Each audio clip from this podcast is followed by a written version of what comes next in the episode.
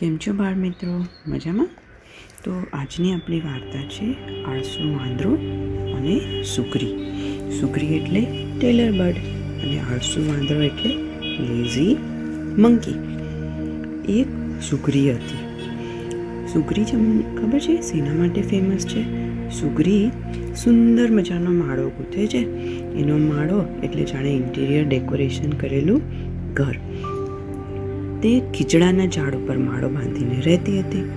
માળો એટલો સુંદર હતો કે એમાં ચોમાસાના પાણીમાં વરસાદનું ટીપું ના પડે, શિયાળામાં ઠંડી ના લાગે અને ઉનાળામાં ગરમી ના લાગે. આવું તો બાળકો આપણા ઘરમાં પણ નથી હોતું. એવી સુંદર રીતે સુગરી એનો મજાનો માળો ગણતી અને એમાં રહેતી. હવે ચોમાસાના દિવસો હતા. વરસાદ ખૂબ વરસતો હતો. પણ સુગ્રીના માળામાં સુગ્રી નિરાતે બેસી અને આનંદથી વરસાદને માણી રહી હતી. એવામાં એક વાંદરો વરસાદથી પલળી ને ધ્રુજતો ઝાડ નીચે આવીને બેઠો. ટાઢ એટલી બધી હતી કે એના દાંત કટકટ કટકટ કટકટ કટકટ કટકટ કટકટ બોલતા હતા. વાંદરાની આવી દશા જોઈ અને સુગ્રી બોલી, કે અરે ભાઈ, નાના નાના પક્ષીઓ તો માળા બાંધીને રહે છે. ઉંદરડા જેવા જંતુઓ પણ દર બનાવે છે. બીજા બધા પશુઓ ગુફામાં રહે છે. તું કેમ આટલો આળસુ છે? તારે પણ એક ચોમાસામાં ઘરમાં બેસી શકાય એવું ઘર હોવું જોઈએ. ચોમાસામાં તો તને ભીંજાય ને ઠંડી પણ લાગે છે. તું જોતો ખરી? તું છે તો માણસ જેવો. હાથ છે, પગ છે. તું જો ધારે તો તારા માટે સુંદર મજાનું નાનું ઝૂંપડું પણ તૈયાર કરી શકે છે. આમ મૂરખની જેમ રખડે છે શું કામ? ઘર કેમ નહીં બનાવતો? નાનકડા પક્ષીની શિખામણ સાંભળી અને વાંદરો તો ગુસ્સે થયો. એણે કહ્યું કે, તું તો આટલું તુચ્છ પક્ષી છે, નાનકડું છે. મને શેની શિખામણ આપે છે? અને ક્રોધથી ગુસ્સે થઈ ગયો.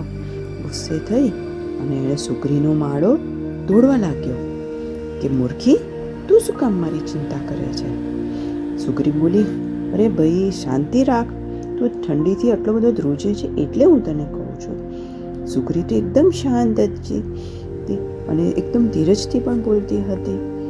તો વાંદરો બોલ્યો કે હું ધ્રુજું છું? તું તો ધ્રુજતી નથી ને? મારા જીવાને તું શિખામણ આપે છે? તને શરમ નથી આવતી? તારી શિખામણ મને નહીં ગમતી. અને મારી શિખામણ તું શું કામ સાંભળવાની? હું શું કામ સાંભળું તારી શિખામણ?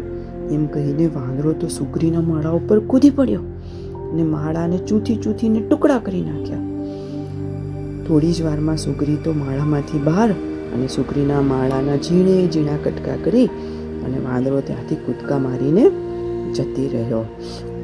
એટલે જ બાળકો કહ્યું છે કે જ્યારે કોઈ મૂર્ખ માણસ હોય, તો મૂર્ખ માણસને ઉપદેશ દેવાથી કોઈ જ ફરક નથી પડતો. અંધકાર ભરેલા ગળામાં દીવો મૂકવાનો શો અર્થ? તેમ કોઈ પણ અજ્ઞાનીને ઉપદેશ દેવાથી પણ કશો અર્થ મસારતો નથી. વાંદરાને ઉપદેશ દેવામાં સુગ્રીને પોતાનું ઘર તૂટવાનો વારો આવ્યો અને ફરી પોતાનો મહેનતથી બનાવેલો માળો બાંધવાનો વારો આવ્યો.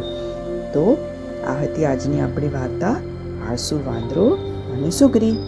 મજા આવી ને બાળકો? ઓકે બેટા. Goodbye good night take care